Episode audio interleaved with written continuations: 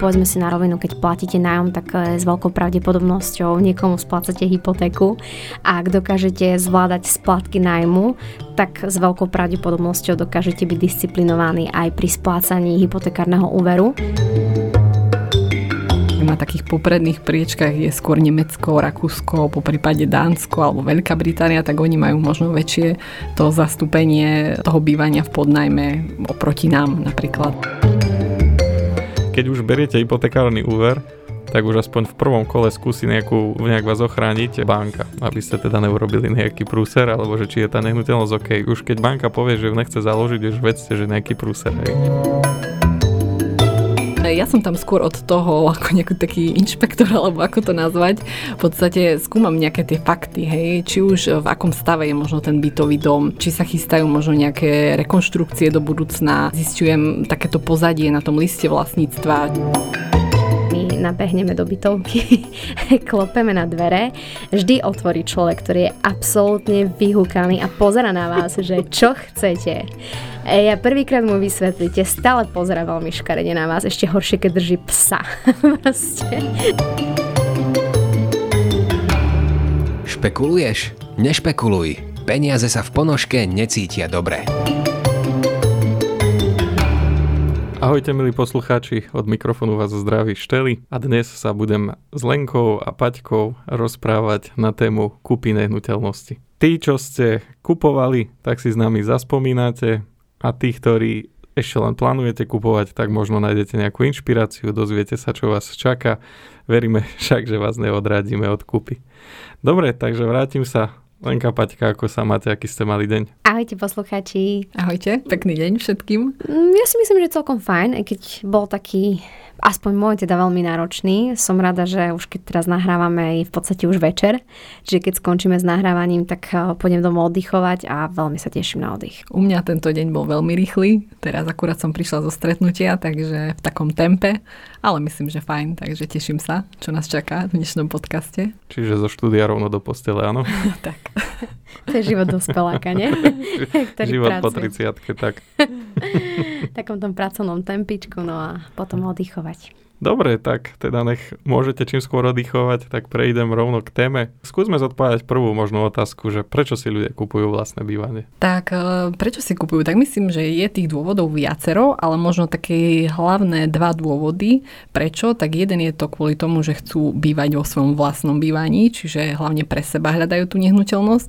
A ten druhý dôvod je, že hľadajú možno to bývanie skôr ako na investíciu, čiže s nejakou vidinou do budúcna. Takže také, možno asi také najdôležitejšie, čo ja vnímam, tieto dva sa u nás najčastejšie objavujú. U nás sme tak vedení v našej republike, už máme to tak aj od našich rodičov a podobne, alebo neviem, mám taký pocit, že sme taký majetnícky to názvem, ale neviem, či mám to správne slovo. Máme potrebu vlastniť. Asi to bude lepšie tak. Ako to majetnícke. Môže to byť aj potreba vlastniť, môže to byť aj nejaký postkomunistický syndrom.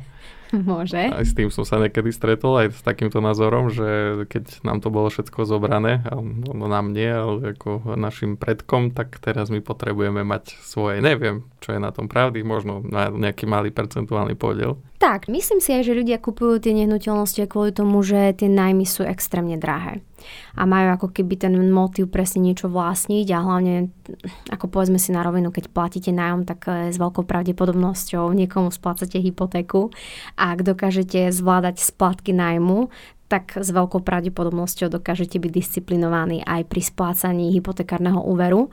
A mať takú tú predstavu, že si svoju hypotéku splácam a zároveň som v vlastnom bývaní, je podľa mňa nejde to. Ja vnímam také dva tabory. Niektorí ľudia sú zastanci toho, že bývať, teda kúpiť si nehnuteľnosť aj prostredníctvom hypotekárneho úveru a berú to tak, že je to nejakým spôsobom aj investícia, že keď splatia ten hypotekárny úver, tak im tá nehnuteľnosť zostane a teda budú mať na konci vlastnú nehnuteľnosť, časom hodnota nehnuteľnosti rastie a teda budú už bez záväzkov. A potom vnímam druhý tábor ľudí, ktorí nejak po vzore západných krajín prezentujú bývanie v nájme a prezentujú to spôsobom, že ten nájom dá väčšiu slobodu, lebo môžu sa zo dňa na deň zbaliť a nájsť si iný nájom na druhom konci republiky a že teda nemajú žiadne záväzky a nepreplácajú úroky. Tak čo, vy ste ktorý tábor? Ja som asi ten tábor, že ak je možnosť pomaličky krokmi sa prichystať na kúpu vlastného bývania.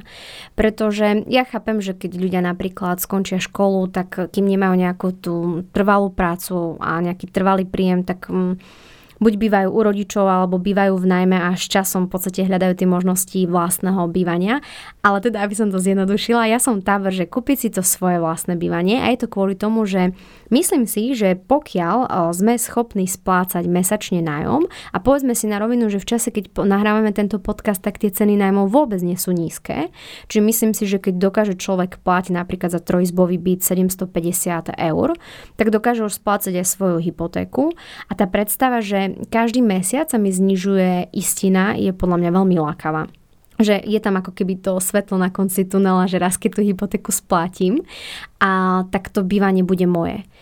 Čiže podľa mňa ísť do vlastného bývania má oveľa väčší a lepší efekt ako ísť do nájmu, ale zase pozor, aby to nebolo tak, že teraz hádzam všetkých do jedného vreca.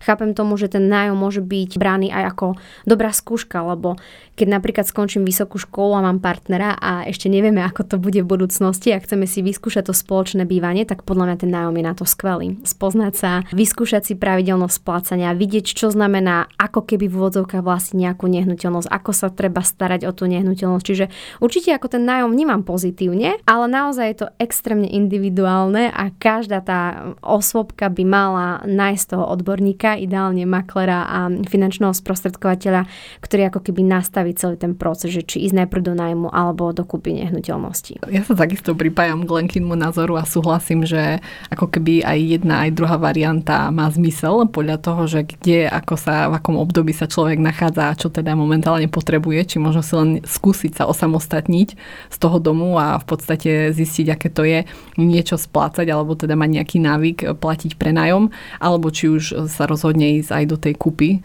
čo je už také vážnejšie rozhodnutie.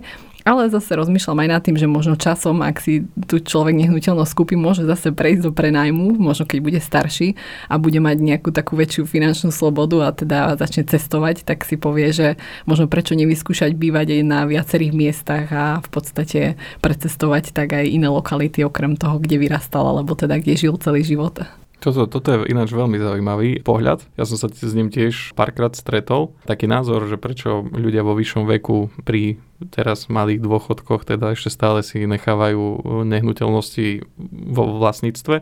Že mohli by to kľudne vyriešiť tú situáciu malých dôchodkov napríklad tým spôsobom, že predajú nehnuteľnosť, ktorú vlastnia, ostanú im peniažky a môžu potom bývať napríklad v nájme, z tých peňazí platiť nájom a užívať si život. Ja tam vidím jeden problém na Slovensku a to je ten, že máme žalostne málo nájomných bytov. Respektíve aj nehnuteľnosti, ktoré sú na Slovensku k dispozícii na prenájom, aspoň ja to tak vnímam, ak sa milím, tak kľudne nás môžete do komentára opraviť. Ale vnímam to tak, že tie nájmy sú väčšinou vo vlastníctve súkromných osôb, ale ako ja mám istotu, že ten nájom mi bude držať dlhodobo 5 rokov, 10 rokov, ale hlavne pri tomto tempe stúpania cien je to väčšinou realita taká, že zo dňa na deň mi majiteľ oznámi, alebo mal by som strach teda ja mať 60 rokov a žiť v nájme, tak asi by som mal strach, že príde majiteľ a oznámi mi, že no počúvaj, predávam nehnuteľnosť, tak si prosím do 2 do 3 mesiacov nájdi nové bývanie. No a na 60 je to posledné, čo ja potrebujem každé 2-3 mesiace sa sťahovať. A už keď vidím, koľko mám vecí naškrečkovaných teraz, tak bojím sa, že do 60-ky to bude 2-3-izbové byty budú plné veci, čiže ja budem potrebať vlastniť nehnuteľnosť, preto aj všetky veci uskladnil niekde. Myslím si, že si v tom úplne rovnaký ako naša Paťka.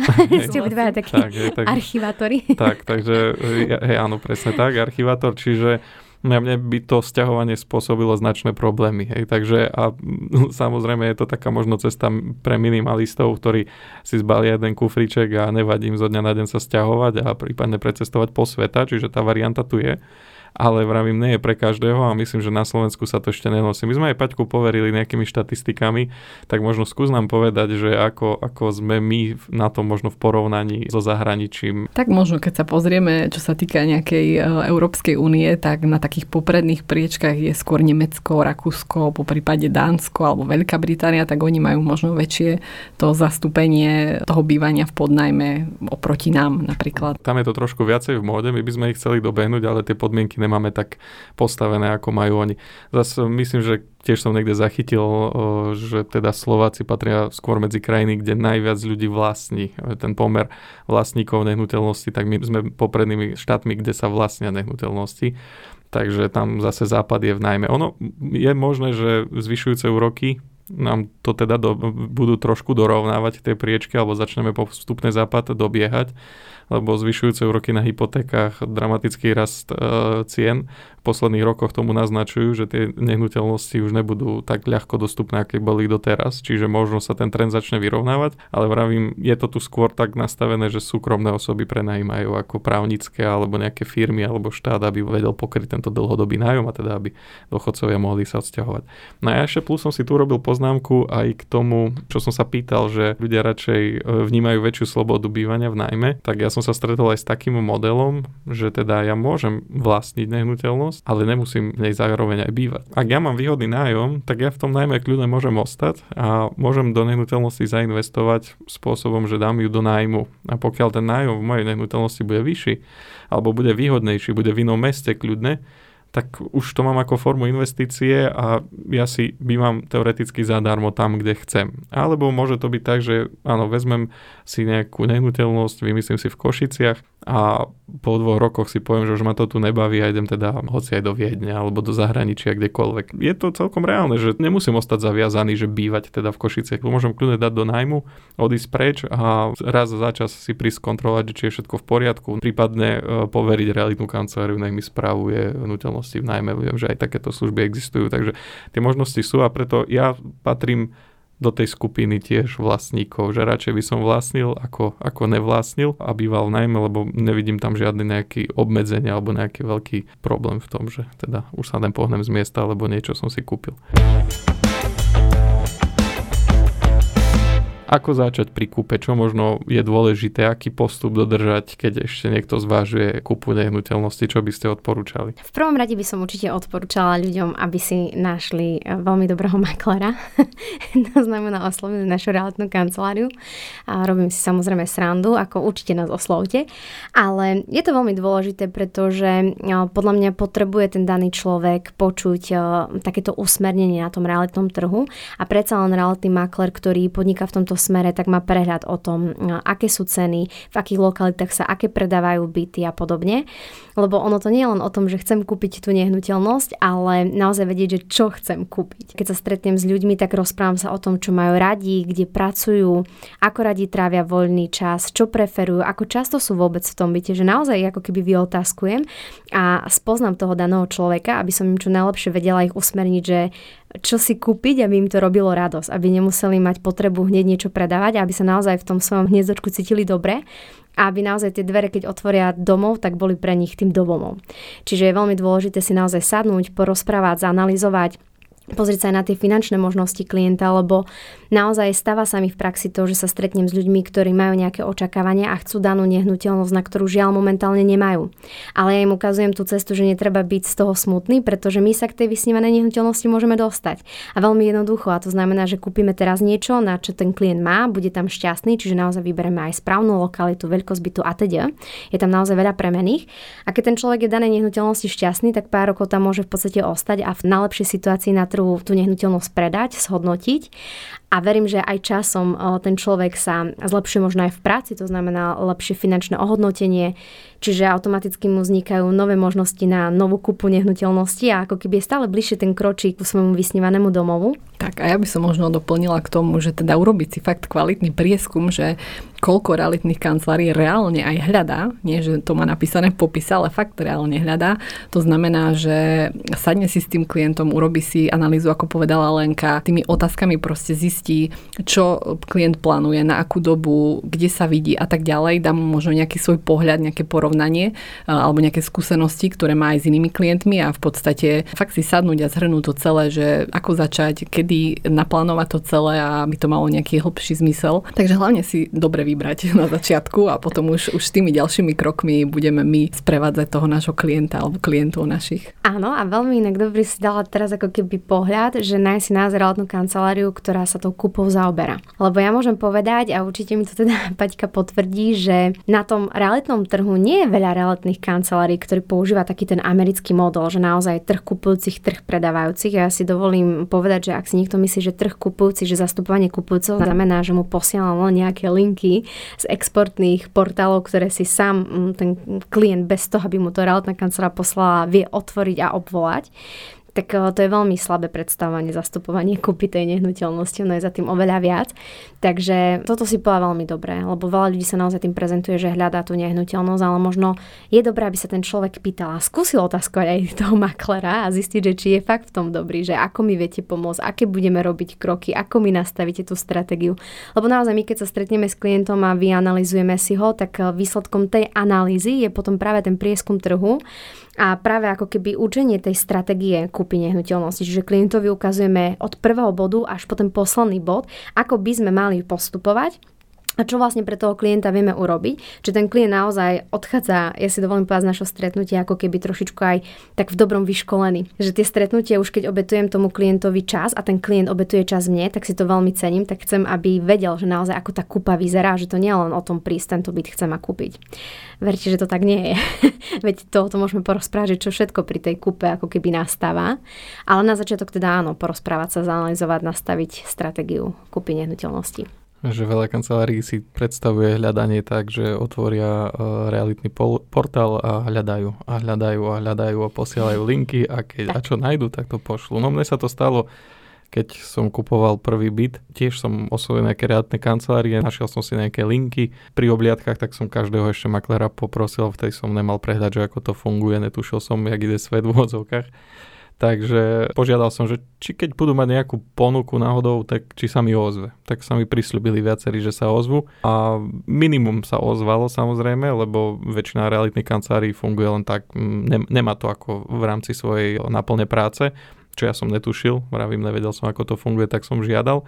Neposlali a maximálne mi povedali, že mám si teda odkliknúť, že newsletter a teda keď niečo sa nahodí, tak hneď mi príde notifikácia, tak to bola taká prvá snaha.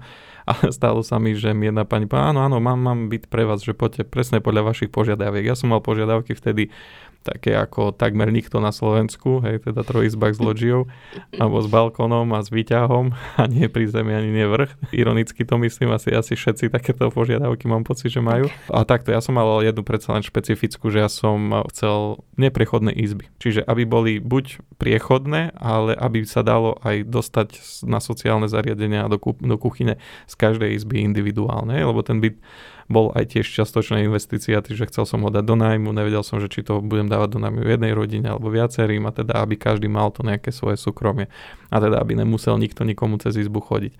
No a teda to bola moja taká požiadavka. No tak došli sme na obhliadku a hneď prvé, čo som videl, že áno, jedna izba priechodná, obývačka centrálna a z nej teda do spálne a do detskej izby. Ale to je prvá pikoška, že asi nepočúvajú, alebo teda predávajú to, čo majú a je im jedno, čo človek hľadá. To nie je pikoška, ale to je taký fakt. Tak, to je taký fakt. A pikošku dám, už keď som ju sľúbil, pred 10 rokmi, ako bola teda tá spoločnosť nastavená, ale ja som chodil vtedy ešte aj so známym na tie obhliadky. Ja už som ho spomínal aj minule, že teda on bol ten taký pozorovateľ, ktorý mal za hlavou všetky chyby nájsť a ja som teda bol kecálek, ktorý tam sa zabával teda s realitným maklérom a my sme tam prišli teda spolu s tým kamarátom a teda pani ostala taká v pomykove a nám hovorí, no tak chlapci, tak tuto máte obývačku a tamto by bola spálňa.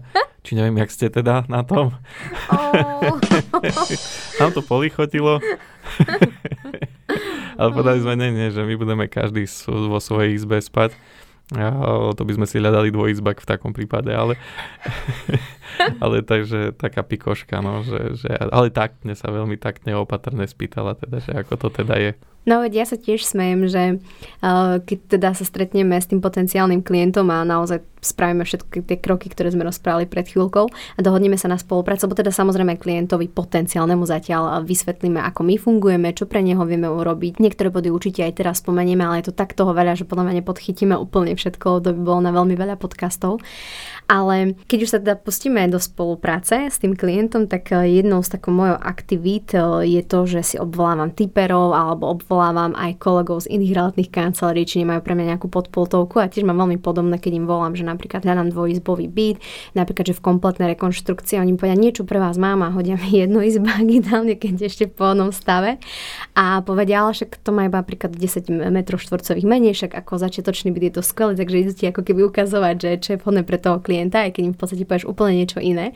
Že to narážam na to, že áno, treba počúvať. Podľa mňa je to strašne dôležité, aby sme vedeli rešpektovať tie požiadavky toho svojho klienta, ale pozor, ak je maklér dobrý a čestný, tak s pokorou vysvetlí klientovi, že pokiaľ má nereálne požiadavky alebo bude chcieť odo mňa byt, ktorý tu vôbec ani na košickom trhu neexistuje, tak proste to nemôžem tomu klientovi splniť. Alebo keď mi povie, že má požiadavky na dané sídlisko a ja viem, že ani takýto typ nehnuteľnosti tam neexistuje, tak proste to už je o mojej profesionálite vysvetliť, že OK, ale to, čo hľadáme, tu nie je, alebo je na inom sídlisku. Čiže ako keby načúvať, ale zase ako keby usmerňovať a s takou láskou ukazovať také tie cesty tomu klientovi. Dať ho do takých reálnych čísel, akoby nejak si zhodnotiť, že kde ho to púšťa, aj z toho úverového hľadiska, ak si teda kupuje nehnuteľnosť hypotékou, a v podstate reálne sa hýbať, aby sa nestalo, že klient si nájde nejakú svoju vysnívanú nehnuteľnosť a zaplatí už aj nejaký rezervačný poplatok a nedaj Bože, potom by o ňo mal prísť. Čiže aj na to dávame pozor, lebo je to dôležité. Veľakrát ide o nejaký väčší obnos peňazí, ktoré klient má ušetrené a teda chce si zarezervovať nimi tú nehnuteľnosť a predvídame a teda chceme tomu predísť, takže dávame ho do reálnych čísel a pozeráme sa spoločne na to, kde nás to púšťa a čo by bolo najlepšie, aby teda sme sa nedostali do nejakých problémov. Ak makler vopred pošle niečo, čo nie je úplne že v súlade s tým, čo aká bola požiadavka. Ja už na základe osobných skúseností aspoň to cením, že to pošle vopred, že je to na tom klientovi, či tam chce ísť alebo nechce, ale vravím, ja som bol často stávaný do takej situácie, že ja som sa dostal na byt a zistil som, že už v dole, že však tu nie je výťah. A vravel som, že chcem teda výťah a prídem na byt a vravel som, že takže ani som nemal tušaka, že kam idem. Hej? Tak to už je taký ten hardcore, ale aspoň mi príde férové, keď príde informácia, že je to niečo iné, lebo však predsa len môže zaujať toho klienta alebo uvidí, akom stave je tá nehnuteľnosť a prehodnotí. Teda, že dobre, fajn, áno, mal som takúto požiadavku, ale pokiaľ teraz ešte nič narýchlo nie, tak cením, že aspoň ste mali snahu takúto poslať a že OK, zaujímavé, ale predsa trvám na tom. Hej. Čiže to mi dáva zmysel. Ako určite zase, aby to tak nebolo, že teraz nemôžeš absolútne nič poslať. Ideme teraz naozaj o nejaký extrém, lebo ja tiež mám klientov, ktorí majú nejaké požiadavky, ale je to ich nejaká prvá kúpa a ešte sami nevedia možno, kde ich to celá cesta povedie, tak ja sa s nimi na začiatku dohodnem, že pokiaľ by som našla o niečo inú ponuku, ale sama budem napozeraná na tú ponuku aj z ekonomického hľadiska, že je fakt dobrá, že či ich to neurazí, keď im to pošlem a nech sami shodnotia, že či áno alebo nie. Tak ja sa vyslovene pýtam tých klientov, že či môžeme aj takto postupovať, pretože chcem, aby vedeli, že rešpektujem ich požiadavky, ale že sem tam môže naozaj vyskočiť ponuka, ktorá možno bude na inom sídlisku, ale poviem si, že wow, že toto je naozaj extrémne dobrá ponuka a teda chcem to dať klientovi, minimálne mu predstaviť tú ponuku a samozrejme, keď mi povie nie a rešpektujem to. V takom prípade áno, ja teraz nevravím, že to nemáme posielať aj nejaké iné ponuky. On presne, ak si povedal, no keď raz človek proste chce v bytovke výťah, tak ja ho naozaj nebudem brať do ktorej poschodovej bytovky. Keď je to pre ňo extrémne dôležité, tak na čo proste zase nejdeme ani my do nejakých zbytočných až protipolov. Závisí asi pri tej analýze, že či ten človek chce ísť možno do nejakých kompromisov, alebo teda vyslovene sa bude držať danej lokality, alebo teda nejakého miesta, alebo typu bytu, takže... Celý ten proces podľa mňa stojí a padá niekedy na tej analýze a na nastavení celého toho procesu. A podľa mňa je veľmi super to, keď makler vie robiť aj financie. Ja som proste toho názoru, mne to otvorilo úplne iný obzor, keď som sa začala venovať aj finančnému podnikaniu, pretože už som vedela aj reálne tomu klientovi na mieste povedať, čo áno, čo nie. Čiže tým, že my sa pozrieme na klienta nielen z takého realitného sveta, ale pozrieme sa na ňo aj z pohľadu financií, tak ja si myslím, že to je naozaj veľkou pridanou hodnotou z našej strany, že vieme byť profesionáli aj v jednom, aj v druhom svete, pretože tento svet spolu fakt tak zaklapá. Takže keby som celé mala shrnúť, prvá káva doslova dokáže zachrániť ako keby to všetko.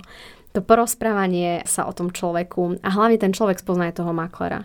A už vidíte, že či je tam medzi vami symbióza, lebo ja som to myslím povedala aj v minulom podcaste a keď niekto ma pozná, vie, že takisto ako má klient právo si vybrať svojho makléra, tak aj maklér svojho klienta, čiže už na tom prvom stretnutí vidíte, ako máte energiu medzi sebou a keď je to skvelé, tak je potom ten celý proces je taký, že sa z neho tešíte a keď vám volá klient, tak premotivovaný mu potom zdvíhate telefon, lebo máte navzájom takú tú dobrú spoluprácu.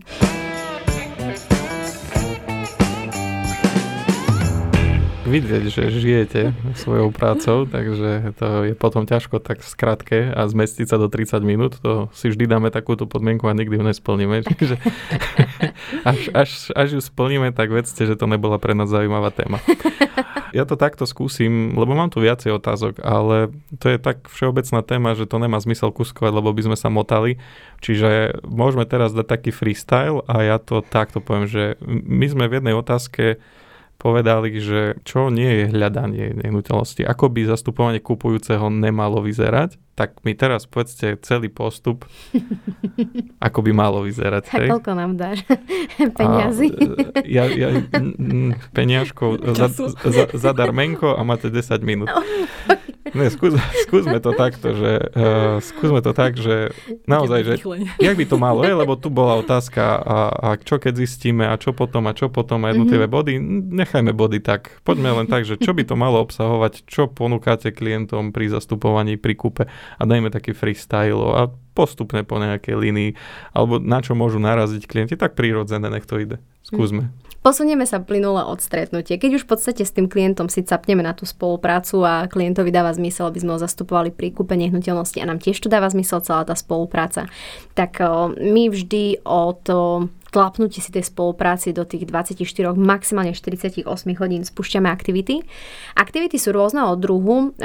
Je samozrejme, obvolávame si rôzne svoje typerské kontakty, dokonca absolútne nemáme problém ísť do terénu, pretože ja si myslím, že ten realitný biznis sa robí v teréne, čiže keď mi klient ukáže, kde chce bývať, tak ja tam proste pôjdem aj do tej bytovky, absolútne s tým nemám problém.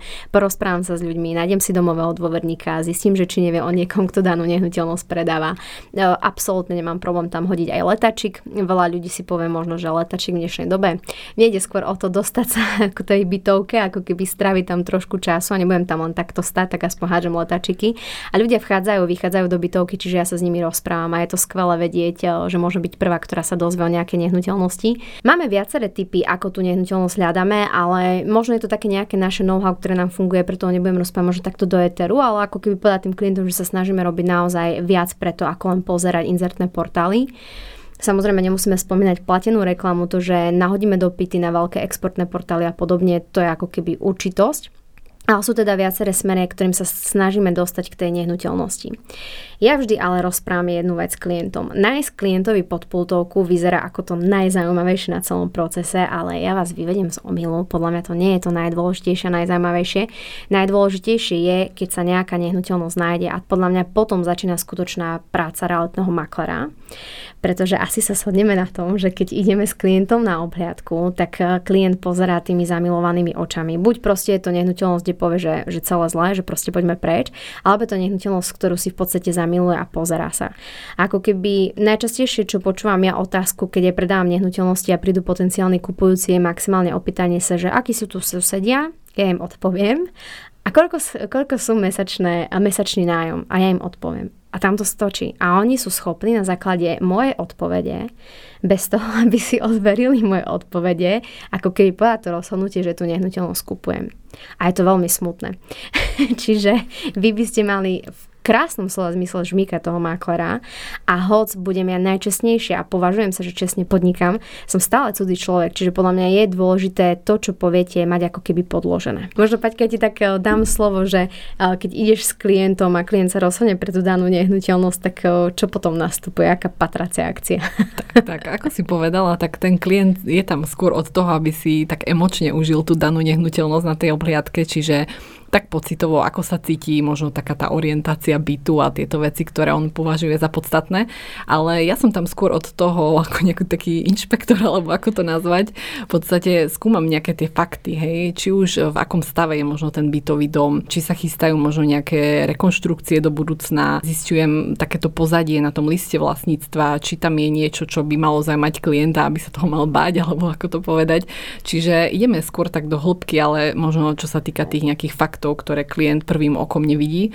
A takisto skúmame aj reálne, akí sú susedia, lebo to, že makler povie, že tí susedia sú milí, tak veľakrát možno už v konečnom dôsledku, keď sa tam človek nasťahuje, tak to takto nevyzerá. Takže robíme aj také tie aktivity, ktoré možno klient na prvé počutie by sa nad nimi ani nezamyslel, alebo teda nad nimi nerozmýšľa, že sú podstatné, ale veľakrát sú veľmi podstatné a hlavne, keď tie bytové jednotky alebo byty sú v podstate či už na prízemí alebo na najvyššom poschodí, aj tam teda skúmame, že čo by mohlo nastať, ak by sa tam ten klient nasťahoval. Presne tak, ja možno len doplním, ako si to pekne povedal, že zistíme aj také informácie, že v akom stave je bytový dom, alebo teda aké rekonštrukčné práce možno v budúcnosti budú na tom bytovom dome, lebo chceme vedieť proste, že či sú našetrené peniažky vo fonde oprav, to znamená niečo, kde sa tí vlastníci bytov skladajú spoločne, ale či je tam dostatok teda peňazí na tú opravu a keď nie a bude sa v podstate napríklad brať nejaká pôžička, či sa navýši potom automaticky ten mesačný zálohový predpis.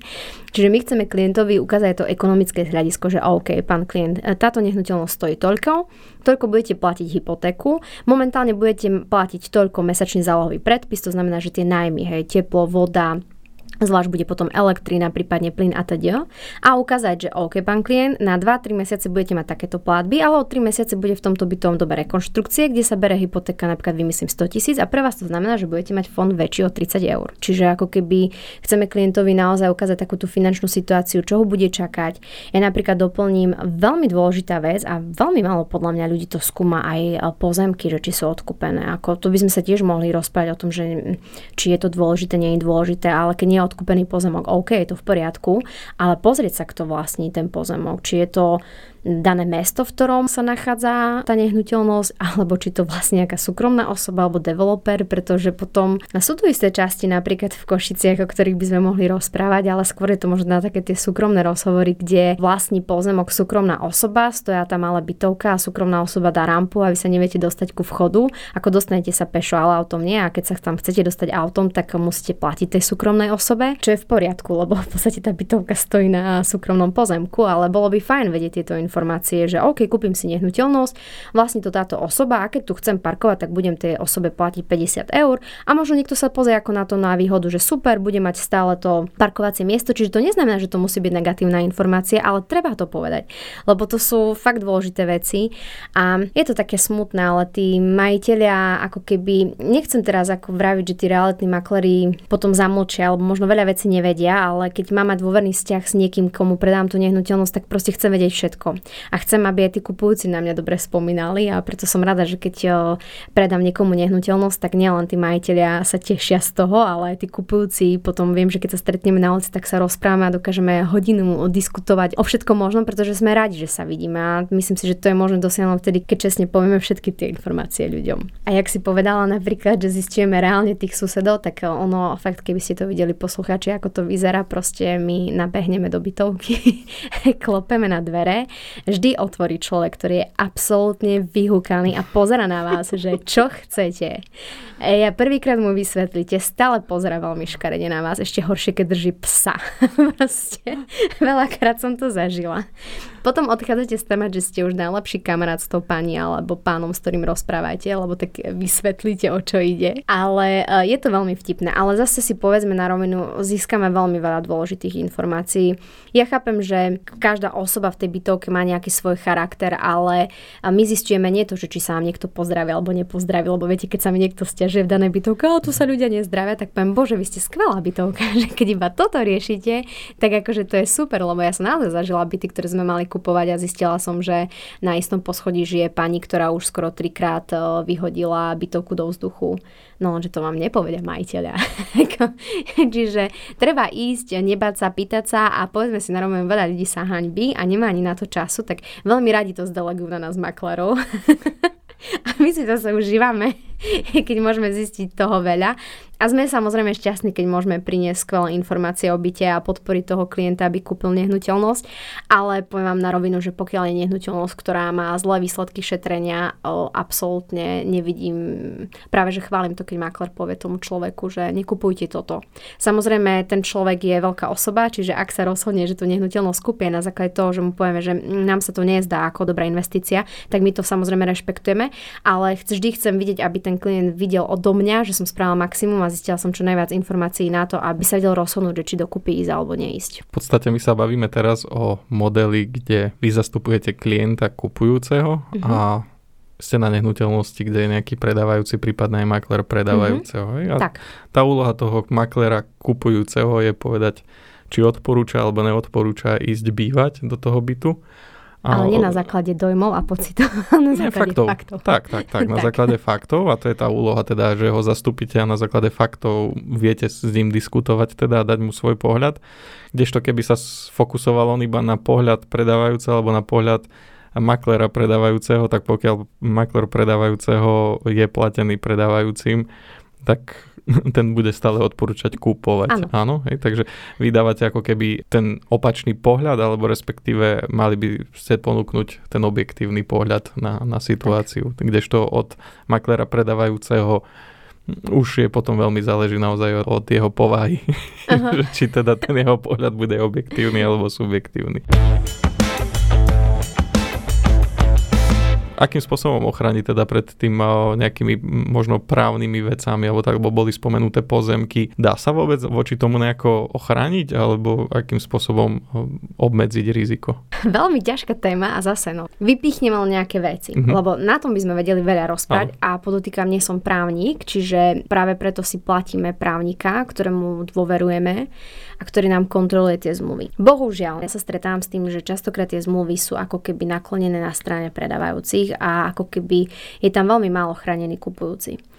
Ja poviem pravdu, že mne je absolútne jedno, či budem zastupovať predávajúceho alebo kupujúceho a možno budem znieť nejako premotivovanie, ale myslím si, že každý má právo proste mať rovnaké práva a povinnosti, či už je na strane kupujúceho alebo predávajúceho. Čiže ak si klient vybere nehnuteľnosť, ktorá ho osloví a my mu povieme, že super, poďme do toho, tak samozrejme vždy je dôležité mať veľmi dobre nachystanú rezervačnú zmluvu, prípadne ešte lepšie zmluvu o budúcej zmluve, kde už transparentne vidíme podmienky budúcej kupnej zmluvy. Alebo ak to nie je zmluva o budúcej a rezervačná, tak aspoň má tam podchytené naozaj tie podstatné veci, dokedy treba nastaviť vôbec tú rezervačnú dobu, aby sme mali času vyriešiť znalecké posudky, pretože nájsť teraz znalca, ktorý nemá veľa roboty, je extrémne náročné, čiže aj za termínom znalca čakáme, za vypracovaním znaleckého posudku, potom potrebujeme počkať za vypracovaním hypotéky, čiže naozaj to nastaviť tak, aby sme neboli v strese, aby sa nestalo to, že nám prepadne rezervačná doba a nejaká druhá strana nám nebude chcieť vrátiť rezervačný poplatok.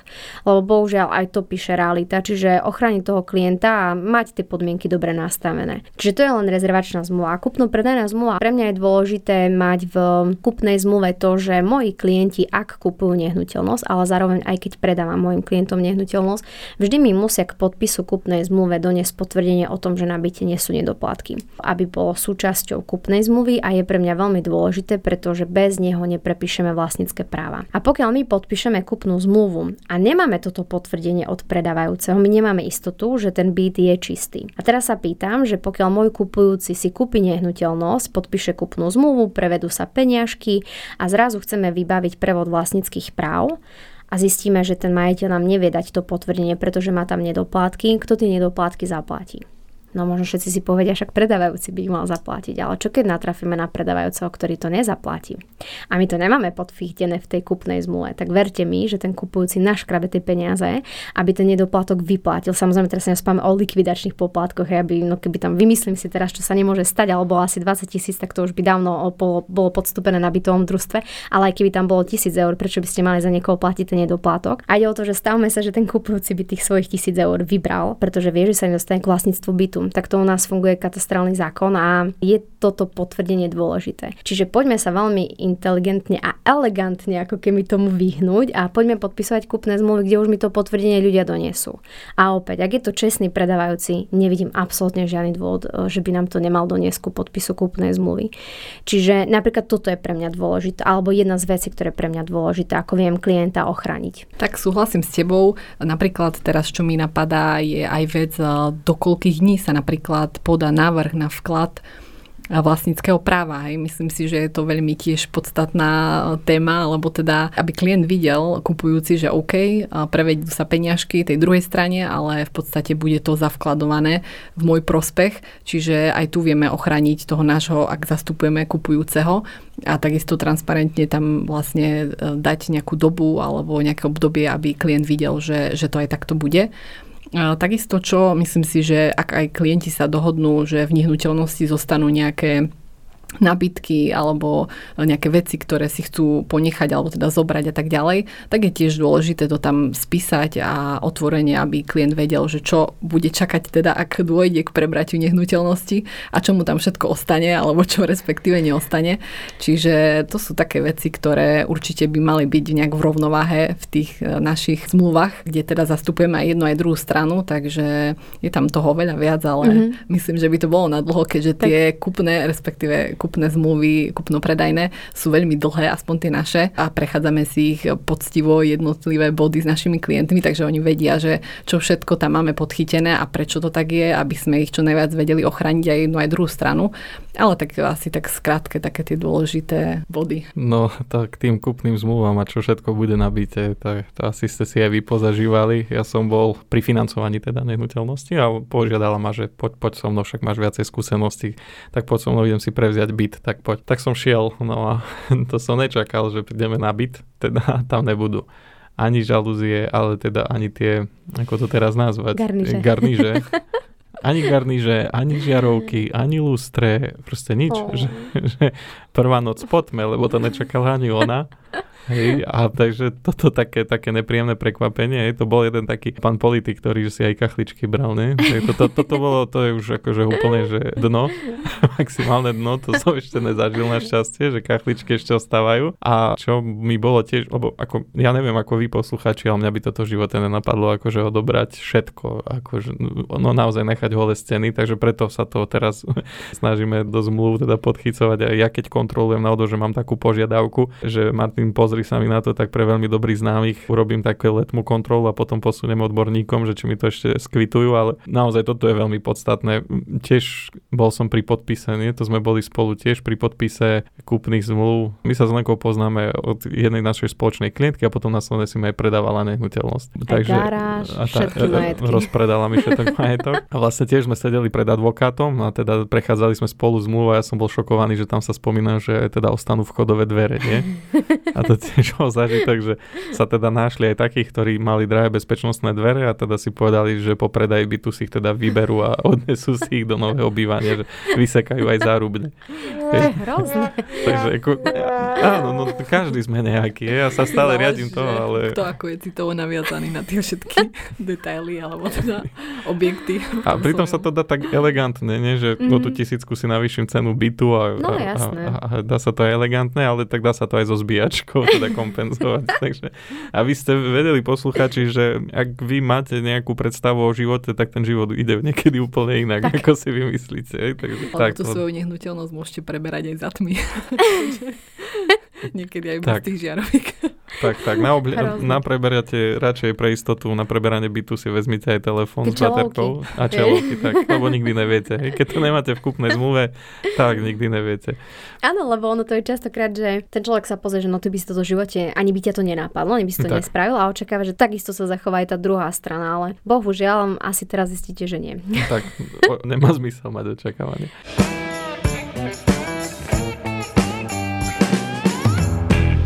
Máme to celkom obšírne. Viem, že by sme dokázali debatovať.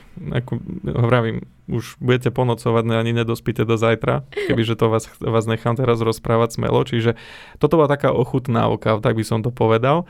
Ja ešte, aby sme to úplne doplnili, lebo viem aj z rozprávania vášho, keď vám načúvam, ako bolo v práci, tak viem, že sem tam poviete, že ste mali takú pripomienku od klienta, že dobre, tak mám to kúpené a to je všetko, tam to končí. Tak končí to zastupovanie kupujúceho kúpou, alebo ešte niečo nasleduje? U nás to určite nekončí tou kúpou. My teda pokračujeme aj s takými vecami, čo človek si myslí, že už teda musí si vybrať voľno v práci a ísť obehať naše úrady alebo teda spoločnosti. Takže my tam pokračujeme a dokončujeme tzv. V vodovkách porealitný servis pre klienta, čiže celé prehlásenie energií, bytového družstva, koncesie, plynu a všetko, čo vás možno napadne aj nenapadne, keď teda preberáte už byt do svojho vlastníctva alebo teda odhlasujeme našich predávajúcich. Čiže také no, to dokončovanie dokončujeme až úplne, že do konca, ako by sa povedalo. Paťka, je inak ťažko odpovedať, lebo my sa s Paťkou na seba pozrieme tak tajomne, že koľko toho rozprávať, lebo vieme, že skoro nikto to nerobí a teraz, že či dávať úplne to celé know-how, čiže preto tak opatrne možno rozprávame, ale ja by som možno ešte doplnila Paťku, že ono veľakrát si ľudia myslia, že dostanú tie kľúče a presne, že to tamto končí, ale nekončí. Do každej jednej inštitúcie potrebujete iné žiadosti, iné protokoly, každú jednu inštitúciu viete vybavovať na základe iného termínu, pretože niečo vybavíte na základe toho, že vám už príde rozhodnutie z katastra, niečo vybavíte len na základe toho, že je podaný návrh na vklad a hlavne je dôležité všade dodržiavať nejaké termíny, pretože zbytočne budete prichádzať nejaké peniažky pokuty, lebo napríklad, keď sa niekto odhlási od odberu elektriny alebo aj plynu a vy sa do istého času neprihlásite, tak potom môžete na novo v podstate všetko. Tam myslím, že aj poplatok za pripojenie, za pripojku. Nechcem úplne teraz presne rozprávať, lebo nie som tá, ktorá predáva elektrinu a plyn, ale aby som sa tomu vyhla, lebo viem, že som mala veľa klientov, ktorí mi rozprávali, že kúpili, predávajúci sa odhlásili, oni nestihli nejaký termín, tak potom platili nejaký poplatok. Ja som si overila, či to je tak. Áno, je to tak, ale neviem, ako to je teraz konkrétne nastavené. Opäť zase, čo je to krásne slovo, elegantne sa tomu vieme vyhnúť. Ideme na byt, keď odovzdáme nehnuteľnosť. My tam proste už prídeme s veľmi veľa papiermi. Do každej inštitúcie už vieme, čo máme mať vypísané, ako máme mať vypísané, ako som povedala, čo má byť prílohou a tým pádom jedného odhlasíme, druhého prihlasíme a vlastne všade vybávame to za klienta. A veľa vecí, napríklad ja keď predávam nehnuteľnosti, môžem povedať, že tak veľa klientov nemá nastavený koncesionársky poplatok, to je ten rozhlas a televízia. To som chcel spomenúť, lebo ja som tiež o tom prvýkrát počula teba. Presne tak. A to je to, vieš, že ty keď si kúpiš nehnuteľnosť prvýkrát v živote, tak je logické, ako keby, no pre mňa to je logické, že nemôžeš vedieť všetko, lebo však keď v tom nepodnikáš, tak akože ako máš vedieť, čo všetko nasleduje. Tak v dobrej viere možno veríš, že ten makler alebo ten predávajúci ťa nejako znaviguje, ale omylne znaviguje ťa, alebo čes výnimkám, ak vás znavigujú, alebo keď vám aspoň dajú ten zdrab papiera, ako som sa už ja stretla, kde sú nejaké body, že čo si máte vybaviť a to je všetko. Ale povedzme, že ešte aj toto aspoň kvitujem, že aspoň zdrab papiera dostaneš. Ale nechajú ťa v tom same. No tak my sme si už dokončili ten obchod, ako možno budem zlá teraz, ale zobrali sme si províziu a tam to skončí. No proste nie. Častokrát tí ľudia ani nemajú koncesionársky poplatok a myslia si, však ja keď som nemala telku, že ten koncesionársky je s tým, že musíš mať telku. Naozaj často sa s tým stretám, že mi to ľudia hovoria. A nie je to pravda, lebo ten koncesionársky poplatok súvisí s odberom elektriny. A to je dôležité, že my nášmu klientovi ukazujeme, OK, pýtame sa, už ste odberateľom elektriny, ak nie ste, dobre. Takže prvýkrát máte odber a my vám teraz nahlasíme ten koncesionársky poplatok a pomôžeme vám s tom zorientovať. A už klient vie, OK, tak toto mám platiť.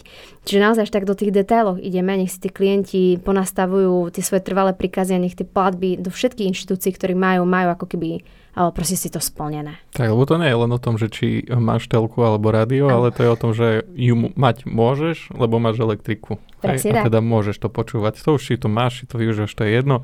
Máš takú možnosť, lebo ti ide prúd. Chápeme. Dobre. Ja len možno prepáč, by som doplnila, že zase my sme realitní makleri, to znamená, že Ja neviem povedať, ako funguje, aký je dobrý mať, ja neviem, pri domoch sú niektoré silnoprúdy, slaboprúdy a tak ďalej. Ja viem ako keby tomu klientovi pomôcť to, že mu sprostredkujem to pripojenie a už sa spolieham v podstate na tú danú pracovníčku alebo pracovníka, ktorý ma, verím, čo najlepšie znaviguje a odporúči, OK, na takúto nehnuteľnosť odporúčam majiteľovi nehnuteľnosti platiť toľko. A ja to odporúčanie poviem klientovi, čiže ako keby viem nasmerovať.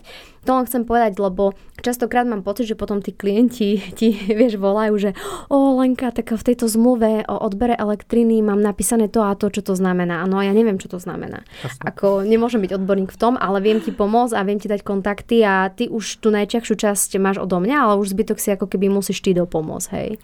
Tak myslím, že ten rozsah služieb je už aj tak dostatočný. Áno. To je len to hlavne, aby na to klient nezabudol. Presne tak. Veľa ľudí na to zabudne už potom, keď ho privedieme k tým profesistom. Ale vieš, koľko času im podľa mňa tým ľuďom akože veľmi, ako sa to povie, pomôžte mi, ušetríme. Ušetríme, lebo ja len viem, koľko strávim pri vypisovaní tých papierov a teraz už viem, hej, akože figle, že OK, túto viem tu objednať času, to viem spraviť online, ako keby to už mám, vieš, naštudované. Čiže už to tempičko si idem, ale tí ľudia, ktorí chudáci nevedia, kde je sever, tak oni sú absolútne stratení. A hlavne povedzme si na rovinu, akože to bude asi zle, nechcem to tak vyzerať, aby som, že ohváram, ale tie tužky, ktoré sedia na tých úradoch. Buď ja mám také nešťastie a môžete ma kľudne opraviť a vy máte ten krásny život a stretávate len skvelých úradníkov, ale oni proste vôbec ti nechcú poradiť. Ty ich musíš toľko otázkovať a ja zase nemám problém otázkovať, čiže kým sa nedostanem k odpovedi, ja tam budem pri tej priehradke. Ale verím, že keď je človek, ktorý absolútne nemá s tým skúsenosti a nevie, ako sa má pýtať. Potom ako my si povieme, bože, prečo si nevybavili, ale fakt ľudia sú potom stratení v tom svete. Čiže ja verím, že aj takouto našou profesionalitou, tým, že naozaj klientom pomôžeme od začiatku až po koniec, mu aj ušetríme peniaze, aj čas, aj všetko. A že sú potom šťastní, že nás majú. Bez stresu a teda s kopou voľného času. Tak, nech delegujú ten stres na nás, však my máme radi stres. Prečo nie? Existujú také tabletky, nie na stres. Som si ich teraz kúpila, ale to sú na prírodnej báze, hej. My to tak nevyznatáme, že Bčko a horčík a tak, takže my si to radšej... Čo som chcela tým povedať? Na mňa pozeráte, že aké tabletky beriem, som sa zľakla. Sú to vitamíny, áno. Áno.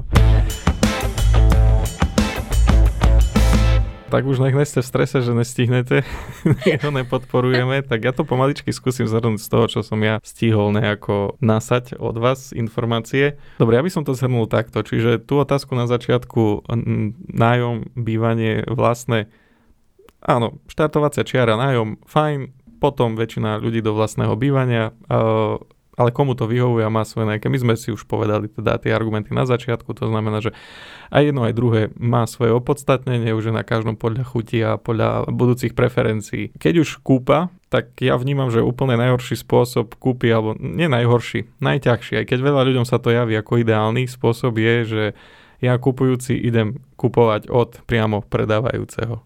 Ja to tam vnímam, že tam je nulová ochrana. Pokiaľ naozaj nie som ja nejako študovaný a znalý tej veci, tak či už môžem pochybiť v samotnom procese, či už nedodržím legislatívu, lebo neviem, koľko mu môžem vyplatiť hotovosť, či môžem ja platiť nejakú hotovosť v kupnej cene a tak ďalej.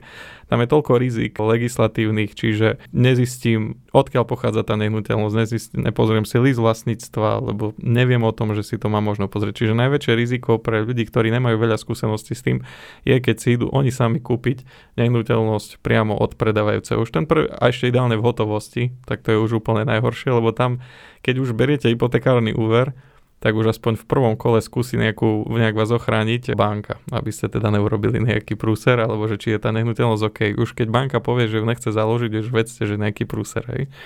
Takže viac sa asi vystaví teda riziku kupujúci s hotovosťou priamo od predávajúceho. Vystupuje tam strašne málo ľudí, teda málo ľudí vás môže upozorniť, že je tam nejaký problém. Potom v druhom poradí vás môže ešte nejak banka upozorniť, ale ideálne predsa, keď máte vy nejakého svojho, nazvem vás tak, že obhajcu, ktorý hajíte teda tie záujmy toho kupujúceho. Keďže predpokladám máte za to odmenu, tak teda hajte jeho záujem.